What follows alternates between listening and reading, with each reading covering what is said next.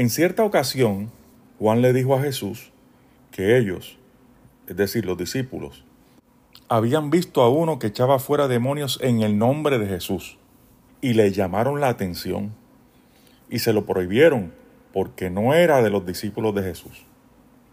Reflexionemos.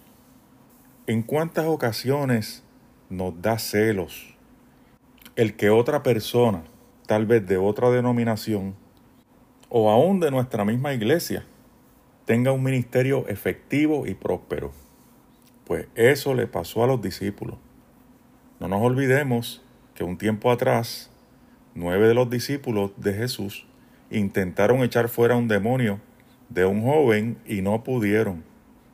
Los discípulos en aquel entonces quedaron avergonzados y hasta Jesús los reprendió diciéndoles, generación incrédula, ¿hasta cuándo los he de soportar? Ahora Juan le dice esto a Jesús con un gran orgullo, pensando que iba a recibir la aprobación de Jesús. Y le dice, este no anda con nosotros, no es de nuestro equipo, no lleva nuestro uniforme, así que no puede ministrar. Por eso se lo prohibimos terminantemente. En el Antiguo Testamento, en la historia del Éxodo, algo similar le pasó a Moisés cuando dos hombres, Eldad y Medad, estaban profetizando en el campamento. Entonces Josué, celoso por Moisés, le dijo, Señor mío, Moisés, impídelo. Y Moisés le dijo a Josué, ¿tienes tú celos por mí? Ojalá todo el pueblo de Jehová fuera profeta y Jehová pusiera su espíritu en ellos. Hermanos, tenemos la mala tendencia de estar comparándonos unos a otros, que si el ministerio mío es el mejor, que si el ministerio del otro es menos, que si este sirve, este no sirve, que si este predica bien, este no predica tan bien, que si aquel eh, adora bien, que si aquel no adora bien. Mire, olvídese de eso, hermano. Olvídese de eso. Hay que cuidarse de los celos ministeriales. Los celos ministeriales destruyen las relaciones. Destruyen las relaciones.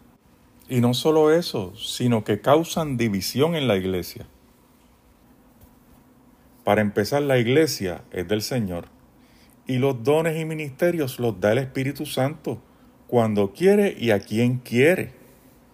Debemos recordar que todos somos siervos del Señor y estamos en el mismo nivel. Debemos gozarnos con el don que Dios puso en nuestro hermano o hermana. Es más, en las reglas del reino de Dios, el que quiera ser grande debe ser el más que sirve. Entonces Jesús le dijo a Juan, no se lo prohíban, el que no es contra nosotros, por nosotros es. De esta Juan debió haber aprendido una gran lección, la misma que debemos aprender nosotros. Los celos no son de Dios, son obra de la carne, de nuestra naturaleza pecaminosa. Y dice en Gálatas 5:24, pero los que son de Cristo han crucificado la carne con sus pasiones y deseos.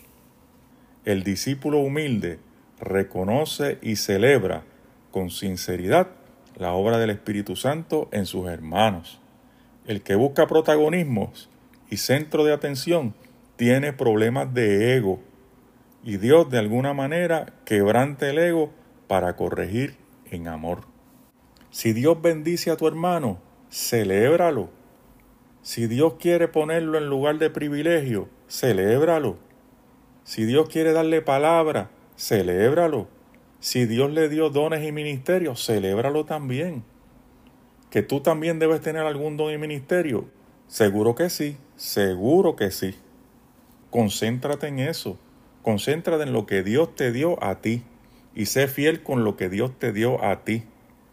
Para que el Señor te diga, fuiste fiel en lo poco, en lo mucho te pondré, que eso es lo que realmente importa.